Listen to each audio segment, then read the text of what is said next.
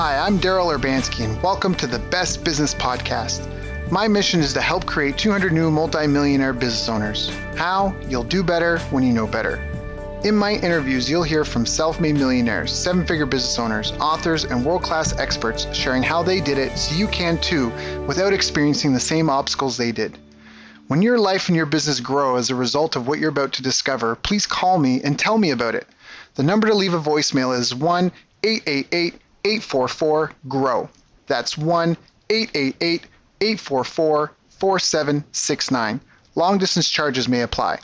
Dial now to call me, connect, share your personal story of how my interviews have helped, or share your current challenges and frustrations so I can connect you with an appropriate course, coach, or help you if you connect.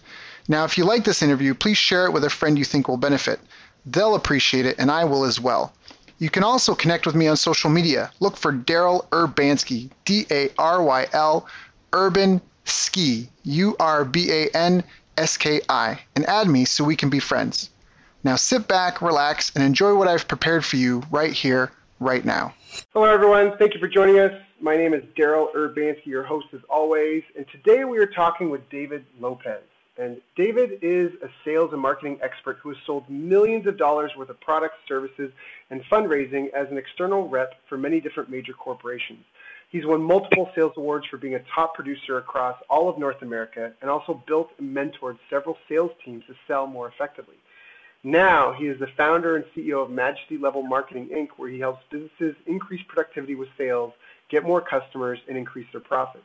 He also mentors individuals who are interested in learning about sales and becoming experts in sales and the sales process. So fasten the joints here today because sales is the lifeblood of every business. So hopefully this will be a jam-packed call. And, and David, thank you so much for joining us. How are you doing, my friend?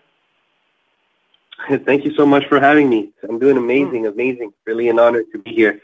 Yeah, I, I'm excited about this too because, you know, depending who you talk to, sales can kind of feel like an icky word or a taboo thing. And I, that's not how I feel. That's not what I believe, and I know that's clearly not what you believe. And I think that a lot of it comes from misinformation and people not really understanding like what sales is and how the process works and, and how to be efficient at it. But before we jump into that, how did you even get into sales? Like, do you did you come from a family where sales was a really important thing? Like, did you have a family of entrepreneurs, or was like was your dad and your great granddad a sales rep? Like, how how did you even get involved in in this area of the business? For myself, I was pretty much like a person who always had like sales in him. I've like always started selling, started selling since a very young age on whatever I could, like uh, toys, on on anything I could, just you know make some money out. And um, and I was like eight years old, nine years old, and then afterwards I started even doing like grabbing jewelry and then selling it for a little bit higher price when I was like around eleven so I've always had that in me for my family. They were just workers, hardworking people, and um, I just wanted more. So I had that ambition to go for more. So I think I have something that I I had in me. Hmm. So how did your career develop? Like you said, you were eight. What were you selling when you were eight? So when I was when I was like eight, seven, six years old, I was selling my my own toys to other friends. Uh, after I was after I finished playing with them, or um, I would just, you know, if some some of my friends didn't want stuff in their home, I would sell them. So I always had that like entrepreneurial like mindset when I was very young. I would always find a way to be creative and and to make something out of nothing. So, so to pretty much make a, some sales or like uh, how do you call that when you go out, outside sell all your stuff in neighborhood in front of your house. Yeah, garage garage sale.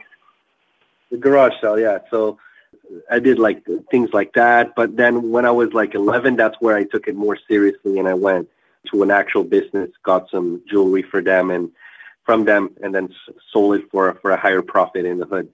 So that's something that. Wait, wait. When you were 11. When you were that's 11. That's when I was 11. What, yeah, do you, what do you I mean went you went got some jewelry? You were like, can I have this thousand dollar ring and I'm gonna go and I'll come back in a day with some money and pay you for it. I just got to go sell it first. Like, what do you what do you mean? Yeah, I had some money saved up, right? So I went. I got. I went there to, to buy some stuff, but I wanted a little bit more. So they actually end up fronting me a little bit more. So Mhm. um, I came back with more, and that's something that I've I just started doing on the as a side hustle when I was young too. So, what were some of the greatest challenges that you faced in your career? Like working, in, all- pretty, it sounds like exclusively in sales. Like, was it just smooth sailing from the start? Did you like, oh, I, I didn't know I was, you know, because at 11, you've got a ton of enthusiasm, you know, and maybe some natural people skills. But I'm sure that there's, you know, I'm sure there's a lot to learn and, you know, going your 10,000 hours, so to speak in a niche. And so what were some like were there phases where you you know like I didn't learn about this, but then you know like for example prospecting. I didn't really get prospecting as a kid, and then I clued into this age, or I didn't understand rapport. Like what were some of those challenges? Were there milestones that you crossed? Yeah, for sure. So when I was young, right, I was I wasn't like prepared, right? I was just doing it as a hobby. So I was just going and selling to all the people I knew, the people I can contact, a lot of networking. I was just pretty much doing it like that. Now, when I started like around 18, 19 years old, selling like for a, a big company that was handling like all the sales for third part, like third party uh, as a third party, that's where I started learning more about like prospecting, sales, handling objections, really pretty much the whole sales process really on a professional level, more corporate level. So that's where that my journey started. Hmm. How would you define sales? I would define sales like one of the most important assets in this world, right? That's what makes money moves around. If any company needs sales in order to to be able to survive. So I think that sales is what, you know, is the currency of this world. And what would you suggest to some people who are maybe just starting out in sales or are struggling with their sales? Is there any any kind of fun like we'll maybe go more in depth in the fundamentals, but where's a good starting point if you're just starting or you're struggling and kind of you know and awkward with Um, it? What, yeah. So- So really, it's like you, you, you have to you have to find you have to start liking sales, right? I know a lot of people have like that. They they're against sales. They're like, oh, I don't like salespeople. They're so pushy. They're just so annoying. They just like don't give up. You know, they're like so persistent. They're just they just annoy me, and or or they have that that perception. But since you were a little kid, you were pretty much selling on your opinions or either you were you know sold by someone else's opinions an example if your um, if your mom wanted you to go to um, i don't know to do some um, some cleaning and then you didn't want to go to do some cleaning then you're selling her on the idea why you shouldn't do it right now. Oh mom i'm going to do it later i'm going to do this. You're selling her all the ideas on why you shouldn't do it and she's going to sell you on why you should do it right now. So right from very young age you're already you know either getting being sold or selling. So that's something that we have in us but sometimes we don't realize it now when you take it to the corporate world or to the where now you need you know to make some sales it's like you need to to know that it's it's something that we have in us and it's it's important to manifest it into a higher level right? But sometimes we don't even realize that we had that in us. Like i didn't a lot of people don't even realize that they were selling their ideas or they were selling or they were sold you know their friend's idea. They, they don't they don't see it in that perspective Mm, mm, mm. I love it. So you just right there, you just said, you know, prepare. Some of the things, tips you've already given in sales is to be prepared. Don't just show up and wing it. Prospecting apparently is clearly a very important part of the sales process, as well as enjoying selling and not giving up. It sounds like if you're starting out and struggling, that those are some really good places to keep your focus.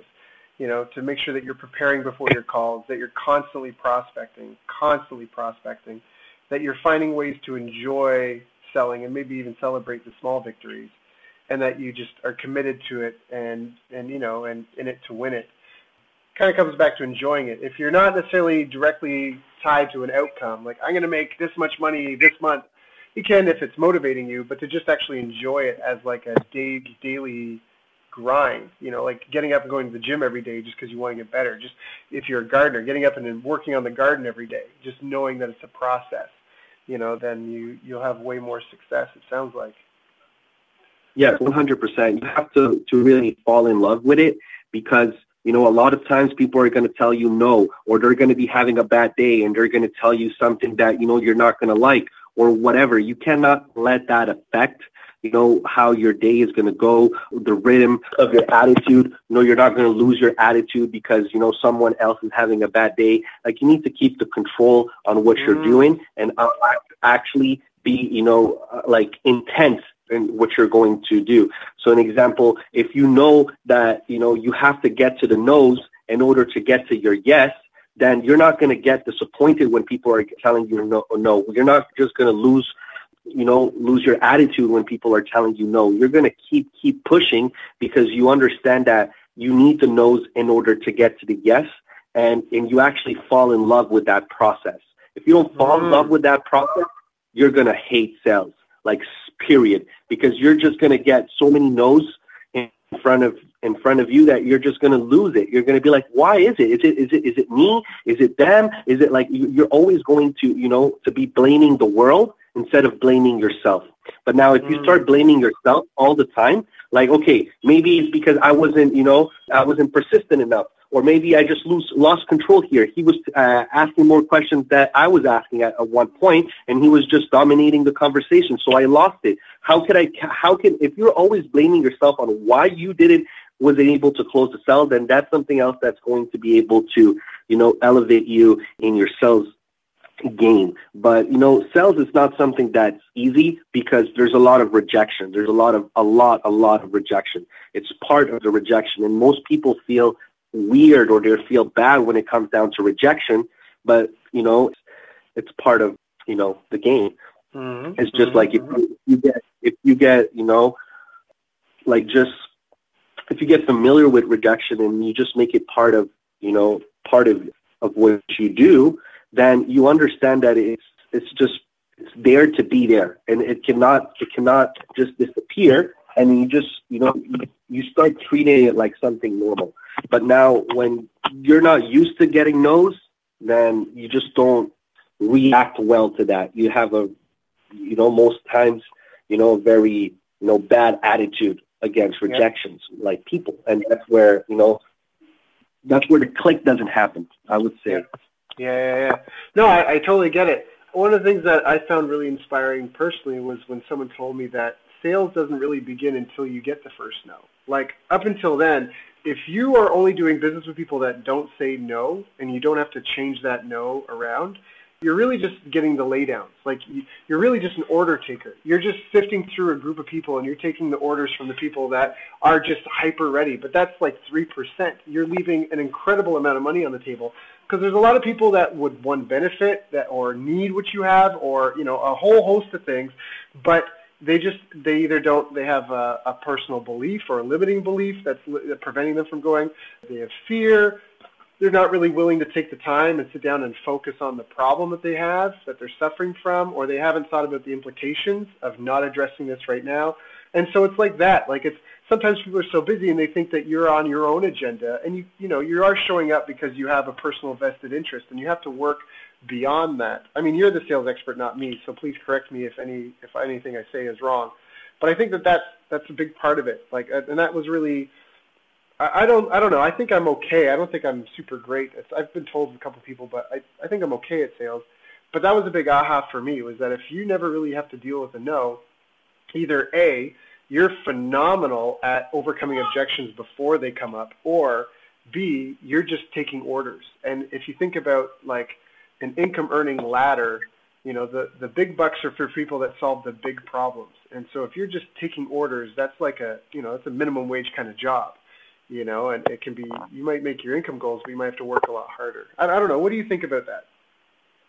No, 100%. 100%. Like sales is all about, you know, also having to put in the hours, right? Because if you don't uh, practice, then you're not you're not going to be as good as if you practice a thousand a thousand hours, right? If you practice a thousand hours, if you practice ten thousand hours, then you're just going to be a better and better and better, you know, at sales and closing and prospecting and handling objections. You know, there's very there's a lot of different times and parts of the sales, so you need to you know be familiar with it, right? So it's all about really you know going through it right? Being able to handle objections. Also, when objections usually come, sometimes people freak out, right? They're like, "Oh my God, I have to handle another objection." Oh my God, okay. So, and then they, they, they that's that's the way they they they treat it. For myself, I treat it more like. Well, I'm pumped every time they give me an objection. I'm like, perfect, boom, let's handle it. And then like, hey, you have do you have one more? You have one more? Okay, boom, let's handle that one. Okay, perfect. And then I'm just waiting for them to throw them all at me because I'm I'm prepared. You know, I'm like, I'm ready for it. I'm like, I know you're going to have objections. Let's get, let's get rid of, the, let's get rid of them right now. Let's knock them out the park one by one. And I know that there's going to be that point where he's, they're going, they're going just to, to be naked. They, they're not going to have no more objections because I've just knocked each one out of the park. And then mm. that's where, you know, is there anything else? No, perfect. So how do you want to get started? Visa or MasterCard, right? You just go directly for the close, right? You're not asking them if, oh, do you, do you want to do this right now? Like, do you think you want to uh, do this with us right now? Do you think we could be a good fit? Like, you just want to, you know, assume the sale, right? That's something mm-hmm. about closing that I see a lot of people that, you know, are not comfortable with, and it's assuming the sale, right? They're not saying like, what's your last name? Let's let's fill it up on the form and let's get you you know started. It's like they're like, oh, um, do you think I can um, I can sign you up? Or they're like very like they're, they don't feel comfortable uh, mm. bringing the like the prospect to that to that place, right? Mm. So and, and that's a big problem I see because it's like you don't even believe that they're going to buy.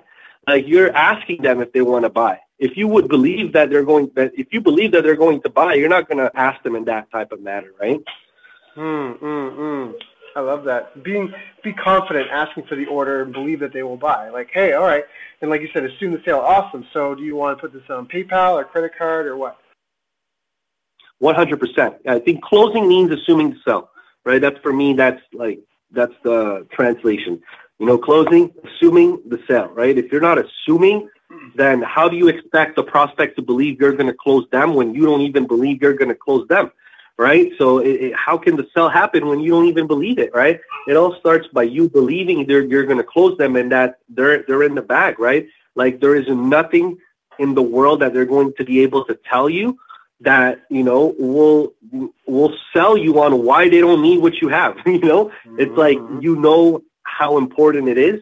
And it's just you know, our job to press upon them in order for them to do the actions that they need to be successful. Because, you know, if we just are, then that's something else, right? And when you're selling, it comes down to a lot of values too, because you could sell it, you could be selling something that's bad for them, right? And then you're just, you know, being very, um, uh, with all those with, with a lot of techniques, just pushing product that's bad, that's not you know good on right. on, on right. as a value, right? Harmful. You know, you need you need to you need to make sure that yeah, you're you're selling something that's actually helping people, right?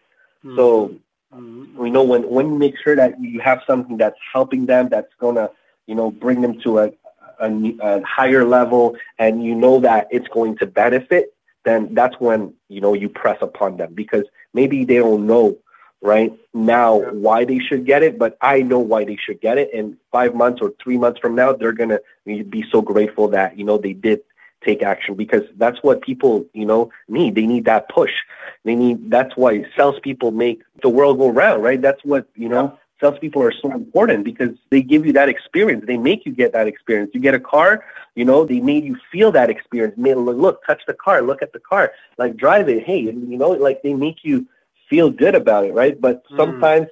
you know, you don't realize it, right? But you know, they're they're here to help. They're here to help you, and and they're just here to to to provide value, right? So that's why I, I believe sales is like you provide value to people by what you're selling, and and you're just you know doing doing miracles out there. You know, getting people to to, To to, get to a higher level, Yeah. to take action, to change their mindset. You know, it's like it's it's all about to, you know, it's not it's not that easy in this world, right? To just you know have to to deal with all the things that happen to us in life, like you know, like growing up, like having you know maybe having parents or having family who have cancer, or there's a lot of things that are gonna you know come our way, but it's it's all about keeping that positivity in our life too. It's the same thing with Mm. sales, right? Like there's a lot of things that are going to happen, but you need to keep that pos- positivity, uh, that Mm. that positive mindset. You know, it's people are going to tell you no, people are going to throw rocks at you. Whatever happens, you just always have to keep a positive attitude, and you you can't let no one affect that. It's very very important in order for your mental state to be very, very powerful in sales. Because if not, you let other people get in and or problems get in or situations to get in, and that's Mhm. where it doesn't let you operate on on full foolish, on, Yeah. like just full. Right? That's actually something that I've recently, a couple of few months ago, started getting into trying to refine my own sales skills. And you know, like anything, you, you, we can always improve on things. But it happened because I had a call with a guy, and I felt like somehow it became confrontational. The way I was trying, like I felt, I didn't, I don't think it was, it wasn't like overtly, but I felt like I lost. What you said, maintaining a positive attitude. I felt like I was influenced by the prospect too much, and then it became it became more adversarial. But that's not my personality. It's not who I am. That's not what I'm about. You know. And so, can you speak to that a little bit, like, because other people have preconditioned beliefs and situations, and you know, and just they have their own world, their own mindset. They may see the world as a hostile place primarily, and that's not your fault. Can you talk about that? Like, because you have to walk through that. It's almost like you have to walk through other people's mental garbage, some, you know, to a certain extent, like a minefield of dog poop or something, you know. And it's it's not your fault, but if you want to reach that person, you've got to cross that yard to get to them. Can you talk about that a little bit, like avoiding being pulled into that kind of stuff, and how do you how do you avoid it becoming adversarial? So that's where it comes down to really understanding your position, even though if you say something. So an example, you could agree with what they're saying, even if you completely disagree, but you're agreeing because you don't want to have a confrontation with the pr- uh, prospect. You just want to be on the same side of them in order to be able to go further along the road of the sales with them. So, an example, if they're saying like, if they're saying like, no, I don't agree with this because of that, and then you're just like, no, but it's because this. No, I don't agree because of that, and because of this, and because of that. So it doesn't make sense what you're saying. Now you're just getting into a confrontation because you're saying what you think and he's saying what he thinks instead of still be able to be on the same side of the boat. So I would agree with the prospect completely. It's, I, I agree to disagree. So I would Mm. completely say, oh, I, I completely agree with what you're saying right now. You know, that, you know, you didn't, you, you think that it doesn't get you result because you've seen this and this in the past. But what I found is that when we actually do this and, and we do this and do that and do this and do that, then you're going to be able to get this result like Jessica did. You want me to show you how, you know, Jessica was able to get those results? Yeah, sure.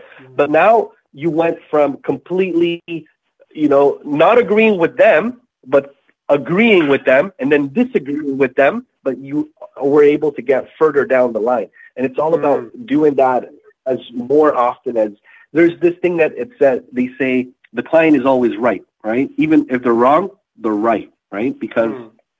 if you tell them they're wrong, then that's where you get into that confrontation. And and that's something in sales that is very important to be able to not come up as a confrontation and come up as a conversation. Always keep it as a conversation, right? And um, if, and if you can practice that over and over and over and over, and then just master it, it's going. That's going to help big time because you're just going to find that you're not getting into confrontations with customers like you're just always flowing. It's always flowing. It's always flowing because you're not falling in that trap of like, no, it's it's because of this. No, it's because of that. No, no, I don't believe this because of this. And, and, and it's, it's just you're not you're not fighting, and and you can't fight with your prospects because then you're not bringing them to the close. You want them to just the goal at the end is for them to get what you're selling, mm-hmm. right? Mm-hmm. So if you get into a confrontation with them and then they end up hanging up the phone, then it's not gonna, you know, help right. for them to sign up, right?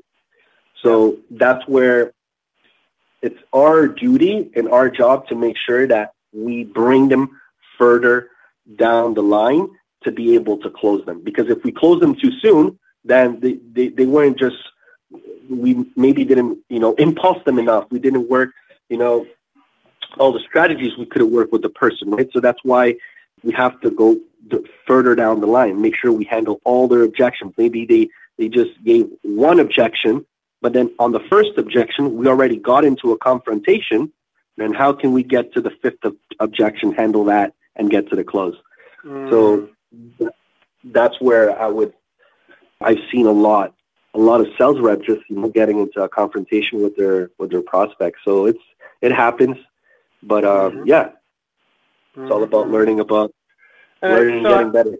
I, I feel like so just to try to paraphrase what you're saying, just to help for my own understanding and the listeners' understanding, it's almost like if you had a, a teenage cousin or something and they had in their head some sort of plan that you knew was a really bad idea, but because they're younger and they haven't had you know much experience in the world or on their own, you know they're going to run head like head first into this thing, and they just think it's the best thing since sliced bread. And you know that like because of the age gap between you both, you know that, or even just because of the difference in development, right? Not necessarily one's better than the other, but you just you just you know you can't if you just tell them they're wrong or you know like a parent you can't you try to get into that parental control thing the more you try to control them the more they're just going to push away and do their own thing so you would have to actually that's why when you said like the client's always right it's not because the client's always right it's because you have to maintain rapport and you have to start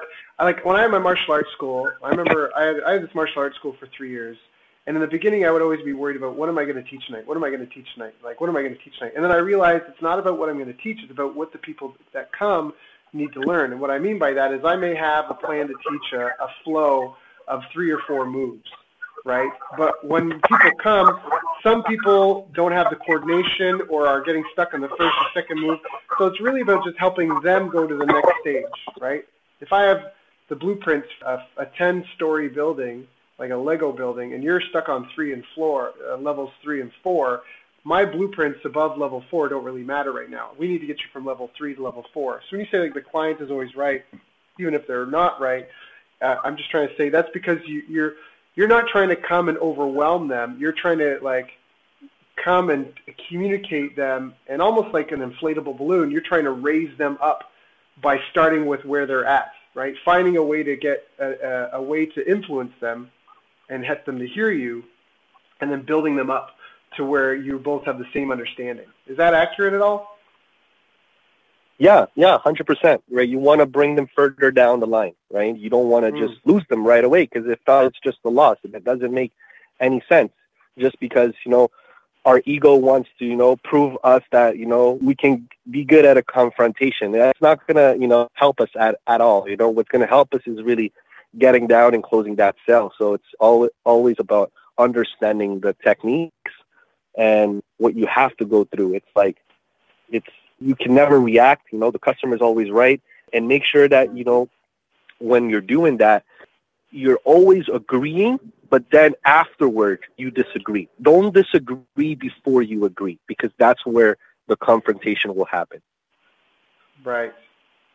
Right, right. So right. you do agree with them, right? I completely understand that, you know, that you had a very bad experience in the past. But what I found is that when we actually take this approach, then it doesn't happen the way it happened to Jackson. You want me to show mm-hmm. you how we did it for Jackson? And then you're, you're completely just bringing them to another place.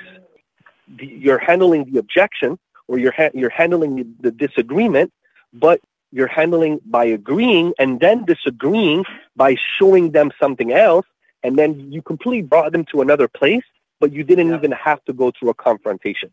Mm-hmm. You know, mm-hmm. so mm-hmm. that's where it really works. Sales and that that part of sales is really important to master because if not, you will get blocked with some confrontations here and there with the prospects, right? So mm-hmm. it's always that's like a it's, it's like a pretty much like a game that you can play that will always get you further down the sales close.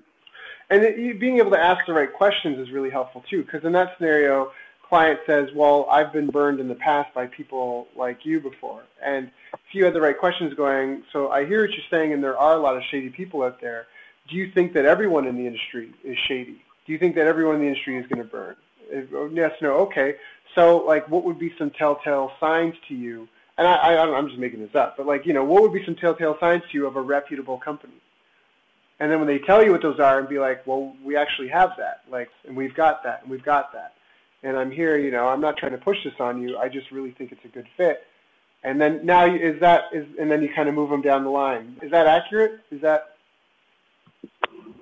Yeah, yeah. I move them down the line with questions, right? Like, you always want to be asking the questions because then that keeps you in control and mm. it keeps you obtaining information right? You want to grab as much information while you're asking those questions because then what you're going to use is all the information that they're giving you, you're going to use it against them in order to close them, right? So if they're saying, you know, that, you know, they've been struggling for a long time and, you know, that, you know, they're about to lose their house, then, you know, you can bring that back and saying, that's the reason why, you know, you cannot miss on something like this because mm-hmm. you know you cannot keep living the same way you know you need to make a change and we both know it right but and that's where you can bring more you can bring them to that spot of accountability you can you know really work really further down with them because you were able to ask the right questions and get the right information and then use that information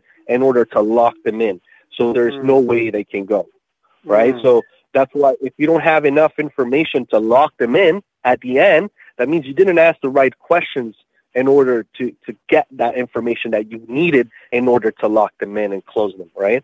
So mm. that's something that also, you know, has to be in, in the pitch, right? So when you're doing the pitch, you know, you know, what are you collecting? What type of information are you asking? And and then just, you know, make it all as a conversation, right? Don't make it sound like like a robotic because then they could feel that they're just getting pitch and it's, not like a natural. It's not really, you know, you're not really caring about them, right? But when you really take that, you know, one-on-one approach and then just go all in, like they can feel like it's per, like you're really personable with them. They, they'll just go all in and they'll they'll share with you their situations and everything. And then it's your turn to take all the pain and it's like, hey, I know it's hurting all the pain that you're telling me and that, you know, it's like you're suffocating it. You're suffocating with all of that. But, you know, my program or my my product is going to be able to solve that, that problem, right? So you press a little bit more on the pains that makes they're making them, you know, just feel that suffocation and then, you know, it's like, hey, let's stop suffocating because I have this product that will save you right now. Right. Mm and that's where you, you help them, now, right? They feel like, man, you, you this guy actually helped me so much because, you know, but sometimes they don't make themselves feel that pain. It's just like whatever. Mm. For them, it's like whatever. But for us, it's not not like whatever because we make sure that they feel the pain so much at that, and we try to press it on at that point, at that second on the call, they can feel it in that moment, and they could maybe put you know, all their emotions into it because sometimes they just put their minds to it, but their emotions are not into it, so they just don't care. They're like, oh, whatever. It's it's just it's whatever. But it's not whatever because it, it's their it, life. It's it's their life. It's everything, right? Mm. So yeah. So you let me. So let's just try to recap. So you're building rapport with people. You're building like a relationship by by having a genuine interest in who they are and what their goals are and what they're doing and what they're you know and their situation and just getting to know them like you would with any friend. Like, what's your favorite song and what's this color? And you're just asking information, but it needs to be targeted to the situation and the problem at hand.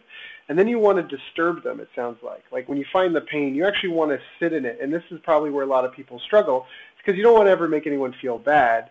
But for them, you, you want to get them to open up and talk about the pain more. You want to get them to, to confide in you so you can really understand because it's like they've got a thorn in their side. They've got a, you know, they've got a bleeding neck, so to speak and it, you know, sometimes like a, uh, if you have a pet or an animal, you know, they'll hide it from you. Cats, they always hide their injuries, right? They're not going to expose it. And so that's where you really want to understand that because someone could have something that's a real problem in their life, and maybe you don't have a product to sell them. But as a salesperson, your goal is to understand and uncover the biggest, deepest, most sore, like sore, so biggest pains in their life and then try to help them make a decision. I think most people in this life watch too much television. If we all did more, we would actually have more. If we went to the gym more, we would have better physiques. If we talked to our friends more, we would have better relationships. If we spent more time caring about our partner and asking them questions, we would have better relationships with them. Like all these things, if we read more, we would have more knowledge. If we did more conferences or, you know, went to, got more education, we would be smarter. So I, I really believe that there's a lot of benefit as a salesperson in getting someone to take action into the direction of solving a pain in their life versus letting them sit and suffer and letting that get infected and just become worse. So it sounds like from what you're saying is you use questions to not only qualify them, but to understand the, the full dynamic of their personal situation. And doing that, you build a relationship with them because they're like, wow, this person really cares about me. They really seem to want to know about my life, my situation. And then you're treating it like a stern but loving parent and trying to get them, well, then why don't you do this? What, why wouldn't this be the perfect idea? And you're trying to make it so you're like a third party, even though you may represent a company. You're like you you take your personal gain out of it, and so really you're just trying to be like a trusted advisor, a stern but loving parent to be like, well, why wouldn't you do that? Like, what's the problem with that? Why why? And then when they bring up those objections, you can go, I understand why you might feel that way, have you thought about this? And then you keep using questions to get them to explore that thing. Like, well, okay, you don't have the money. I mean, think of it as uh, if you're inviting a friend to see a movie. It's never like, hey, you want to see a movie? Well, maybe, but I don't know. I'm kind of, I got this thing tomorrow. Okay, but you're like, do you really have to get it done tomorrow? Or, you know, could, could I help you with it later tonight? Like now you're negotiating and it's not a yes or no. It's a how do we make it work kind of collaboration. Am I close? Would you say there are any big yes. flaws, or how would you improve on what I've just suggested? No, yes, yes, that's you're correct. Have to um, definitely like put in put in put in everything you have right into mm. into sales. It's not just one thing, right? It's not just like oh I'm gonna agree and then disagree and then but not ask them questions, right? It's like that's the thing with sales, right? Like there's so many things that go involved.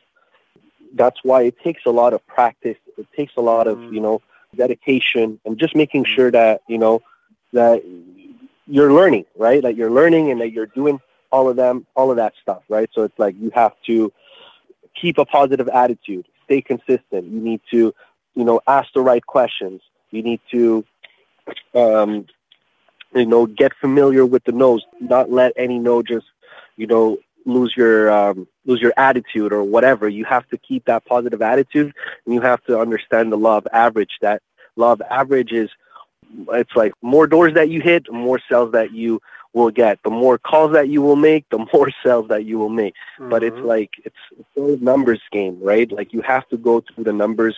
You have to get through the no's in order to get to the yeses. And then a good, a really good way to like a mind hack that you can use to go towards all those no's to get to the yes is by every time you get a no, you get excited, you're happy, you know, you have your good attitude. Why? Because you're getting closer to your yes.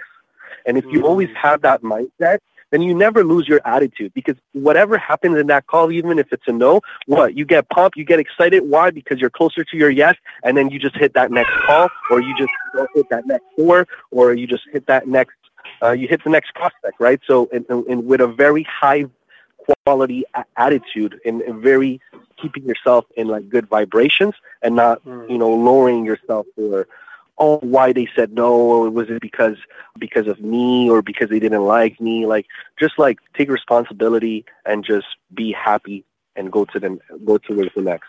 that's now, something that will definitely. Now, a couple of questions. I love what you said, and so far, people that are paying attention, I already think you probably want to listen to this a couple of times over because there's no magic room. There's nothing we're talking about here that we're going to hang up and then go, okay, now this is the real stuff. Hey, now that we told those losers this stuff, like that's just not the reality situation. What you're hearing today is literally what's working for both of us, and you're clearly, you know, David, you're clearly the the expert uh, more than I am, but it's working for both of us, and we're really trying to say this to help you in your best interest. So by all means, I hope you're taking notes at this point, and if you haven't been, you may want to re-listen to this call and maybe just re-listen to it anyways, just for the sake of repetition and helping with learning. But now, David, I want to ask a couple other things. So, one, I want to know, uh, get you to talk about teaching versus selling. Like, because a lot of times people open up the pain, and then because they want to help, we all want to help each other. They jump in and solve it right away. And then also, how many touches do you like? When do you let a lead go? How many touches do you go for? Do you follow up with them forever, even if they've like said, "Leave me alone already"? Like, how do you, you know, do you have a goal when you get a lead? Are you like, I'm going to contact this person 12 times no matter what happens? I'm going to contact them 12 times no matter what happens. Remove yourself from any outcome and just, you know, just just kind of again, just just just gardening every day, just chipping away at this thing and just getting comfortable with it. Is there anything like that? Can you, can you speak to those two things? Follow up, and then also how to avoid solving their pain when you're trying to close a deal. Yeah, so solving, when it comes down to solving the pain, right, is I, I really focus on making sure that we could be a right fit for them to really fit to just handle the pain that of the problem that they're going through. And I just really make sh- uh, make sure that they're under they analyze that. Hey, my pain is this. It's very harsh right now, and I make them feel it. And then it's like, okay, if I don't take action right now, then I'm still going to feel this pain. It's going to get worse. And then that's where we can even compound the pain. We can even talk about compounding the pain for the next five years, and it's even going to get worse. So we cannot even let that point happen. So we need to act right now. So even harsh, we push down and mm. until we are, we are a right fit and go for the close. Now, um, mm. the other hmm. question you asked was, yes, sorry for that. The other question no, no, it's okay. It's okay. I'm, I'm bad for being like, hey, here's seven questions because they're all on my mind. Blah, and so it's all good. Yeah, one was the how to avoid solving the, the problem for them instead of closing them on the deal. And I think you answered that. You were saying that it's just to lean in on the problem more because you're probably not going to fix it in a quick fix. You might be able to give them a tip, but you won't be there to supervise, or your company won't be there to supervise and handhold, and you know you're you're basically giving up control, and you're just giving them, you know, something to, to like a band-aid solution to the pain. Like, well, you could just do this, and that might solve the problem. And they're like, oh, you're right, but you're not actually going to get involved in it with them. You're not getting into the mud with them to solve this thing. Even if you're just a sales rep and the company's going to do it, you know, you you just they're not going to have it's like if someone wanted to win a gold medal, would they be better off training in the garage on their own or having three coaches that all previously won gold medals? Of course, they would do better with the three coaches. So you spoke to that. How about the touches and the follow-up? Like when you get a lead, do you just are you in your head like because they always say like the the fortunes in the follow-up.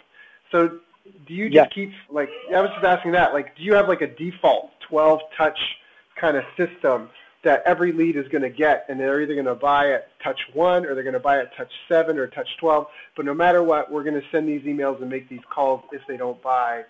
You know, like, is there something like that? Like, how do you know when t- following up is too much or not enough? Yeah, so it really depends what how you're doing it, right? Like an example, if you're if you have a whole funnel and you have like your whole marketing system in place and then you're just getting leads in that type of matter, then I would definitely have like a five five sequence follow up where you're you know dragging them back into different offers or just like making sure you're you're you nurture the lead right for, further down the road.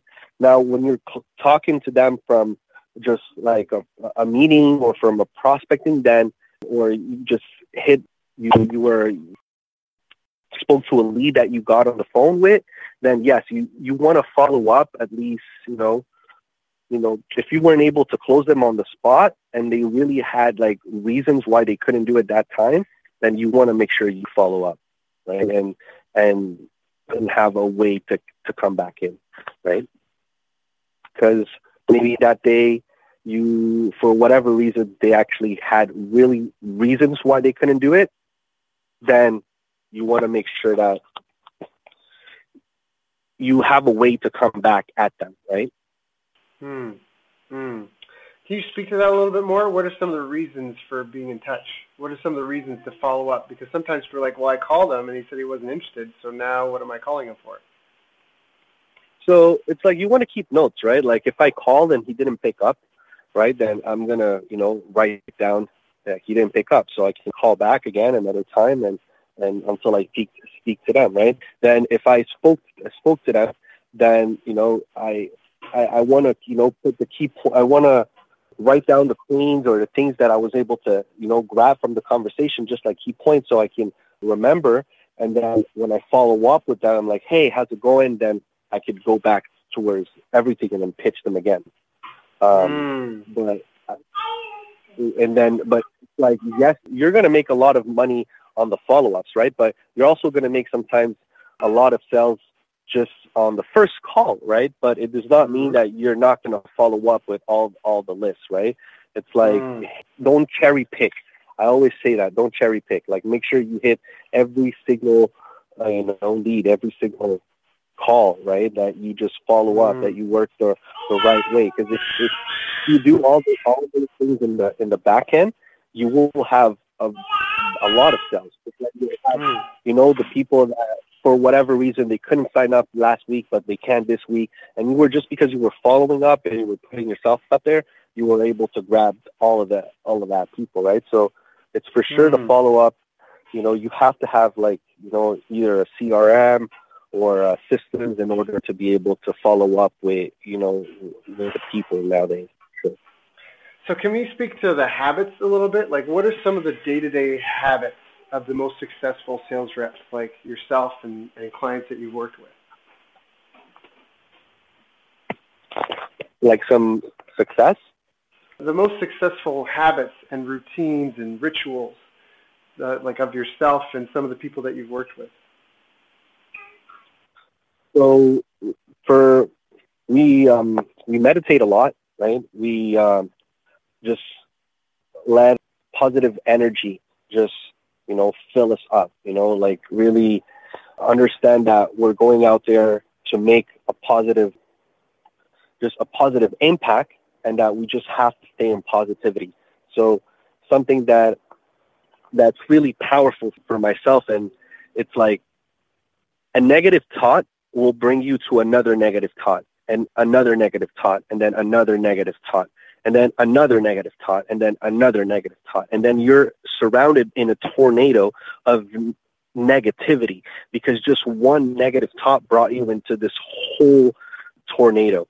Then with positivity is the same thing. One positive thought will bring you to another positive thought, to another positive thought, and then you're just going to be in a tornado of positivity. So whenever negativity comes your way, it's gonna it's just gonna bounce back right away because you're in that in that positivity and that mm. tornado of positivity.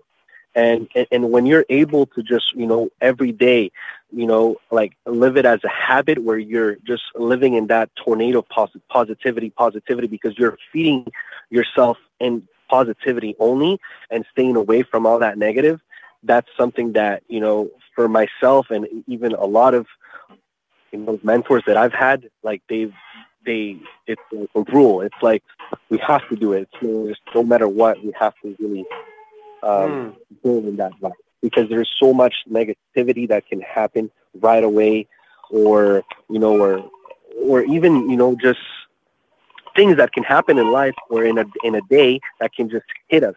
But because we have that, you know, positive tornado all around us all the time, it just doesn't hit us the same way. And and that's something that you know keeps allowing you to perform and not bring down the productivity just because things happen. And that's mm. something that you have to have, you know, you have to learn and really start, you know, uh, having it as a habit all the time in order to always be able to perform.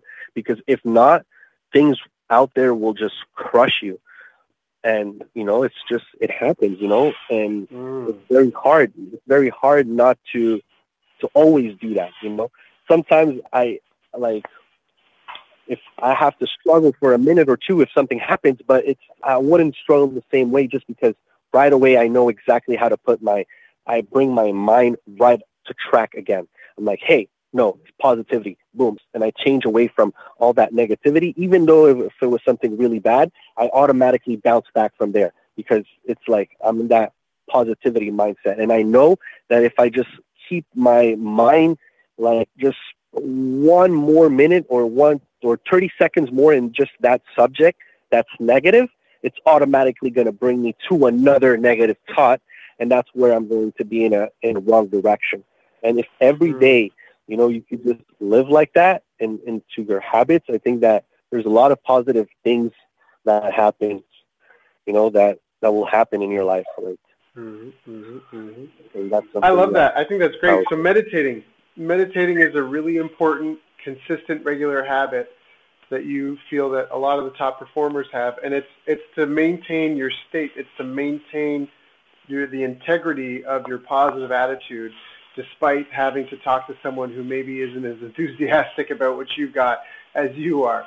And it's about being self-sufficient. It's almost like it's building yourself up enough that if you talk to someone, they try to steal a little piece of your energy. It's not enough to slow you down. I love that. I love that. That's really yeah. good. We haven't talked this, about sales scripts at all here. Now, do they? How do they fit in? Do you feel that sales scripts are essential? Like, what? What are your thoughts yeah. on those? It's for sure. Like, you need a script, right? So, whatever you're selling, you need to have a script, right? A way, a good way of introduction, short story, presentation, and then go for the close, and then the rehash. The rehash is when you, you know, follow up again with them and and all of that.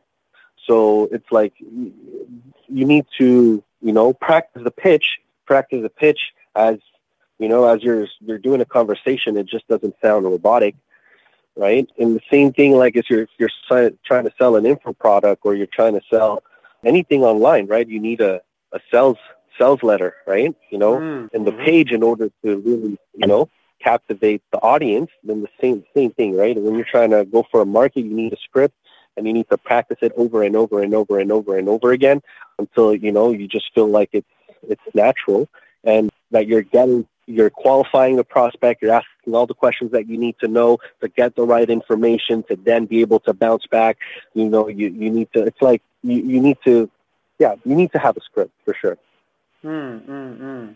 I love the analogy before where you said like as you overcome objections you get excited because it's you're like getting your prospect naked in the sense of in the beginning maybe because they don't know you or they're expecting you to force them into something they've got their their you know their armor on and they're big you know but slowly you're like oh let's take the shield off. All right let's take off the helmet. Hey let's take off that chainmail. Hey still got those big heavy boots. Let's get rid of those. And it's overcoming these things. Or you might be finding out that there's actual real flaws or something as a company as a business that you guys need to solve. And maybe there's some things that you might have to confess and admit like you're right. We aren't perfect, and that's a real fact of that. And if that matters to you, then you know, then maybe this isn't a good fit. But if you care about X, Y, Z, A, B, C, then maybe you can forgive us for this shortcoming. Yep. Yep. Sorry, that was that was. 100%. I guess I was saying it more more for myself because I'm, you know, I think you're right. Sales is the lifeblood of any business. Sales is how we persuade things. I'm having issues in this condo complex I'm living in now with pets. We put a brought a hundred people together and we're trying to persuade building management because that's it's like 10 to 11 percent of people that live here, and those are just the people that have raised their hand. There's tons of people that are that have pets that aren't getting involved because they you know they haven't been identified or you know they just don't want to get involved. So I think sales is like you said, it's such a critical part of our life and our skills from not just growing our businesses, but convincing our spouses to stay with us, or convincing someone to become our spouse, or convincing our children to make the right decisions in lives, or convincing, like again, 101 different opportunities is there anything I didn't ask you that I should have asked you? No, I don't. I don't. I don't know. I don't know. There's a lot of questions to ask in this world, right? But uh, yeah, there's always. And when it comes down to sales, we can just keep going for days and days and days, right? Because there's just so much, uh, you know, to learn about sales and to implement, right? Mm-hmm. And um, when it comes down to marketing too, you know, there's a lot of, you know, like we can go for for days too. But it really, it, it really all depends to comes down to you know, what are you doing, you know, right now that's going to take you where you want to be tomorrow, right? And mm. and try to really always be in that mindset, right? Like, what am I doing right now that's going to get me where I want to be tomorrow? And it's going to, you know, you know, bring that um, bring that importance of like, hey, like, am I am I wasting time right now, or you know, just it, it allows you to just stay away from all the stuff that doesn't bring you any good to your life and just start being productive, right? And just ask that question all the time, like, what am I doing right now that will take me where I want to be tomorrow? And then try to live on that until you really find your your purpose in your and mm. what you want to do. I love it. I love it. Well, David, this has been such a good info pack call. If people want to reach out to you, if people want to get involved, if they want to get your help with their sales or their sales teams, how do they reach out and find you? So they can go to the website, majestylevelmarketing.com or um, at Instagram, david.lopez.corp. And um, right there, they can uh, shoot me a message and I'll be there to help. Can you give those URLs one more time? majestylevelmarketing.com. That's for the website. And for the Instagram, it's david.lopez.corp. Hmm. Awesome. Awesome. David, thank you so much for joining us today. I'd love to do a follow-up in a couple of months. Thank you for coming and sharing with us on this literally life or death skill for a lot of businesses. Uh, I know you've got your own people, your own following, your own stuff you could be doing. So thank you for coming and sharing with us. Thank you so much for having me. Pleasure being here. You've reached the end of our interview.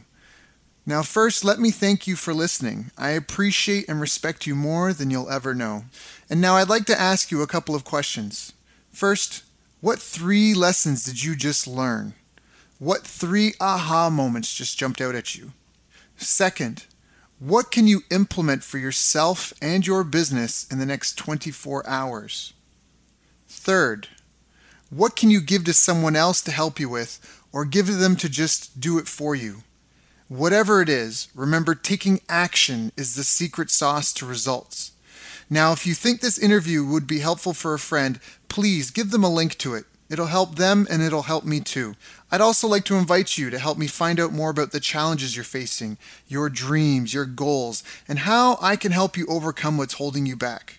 We both do better when we know better, and your success is my success. So please reach out and interact. You can visit our website, bestbusinesscoach.ca for Canada or California, where I'm from and where I'm living. You're welcome to also try out one of our paid programs. You can find us on YouTube, Facebook, and pretty much every other social media channel you can think of. You should also subscribe to the podcast, and if you're enjoying them, please leave us a nice review. It really helps. That's all for now. Once again, thank you. Take care of yourself and remember the world needs the best business you can build and I believe in you.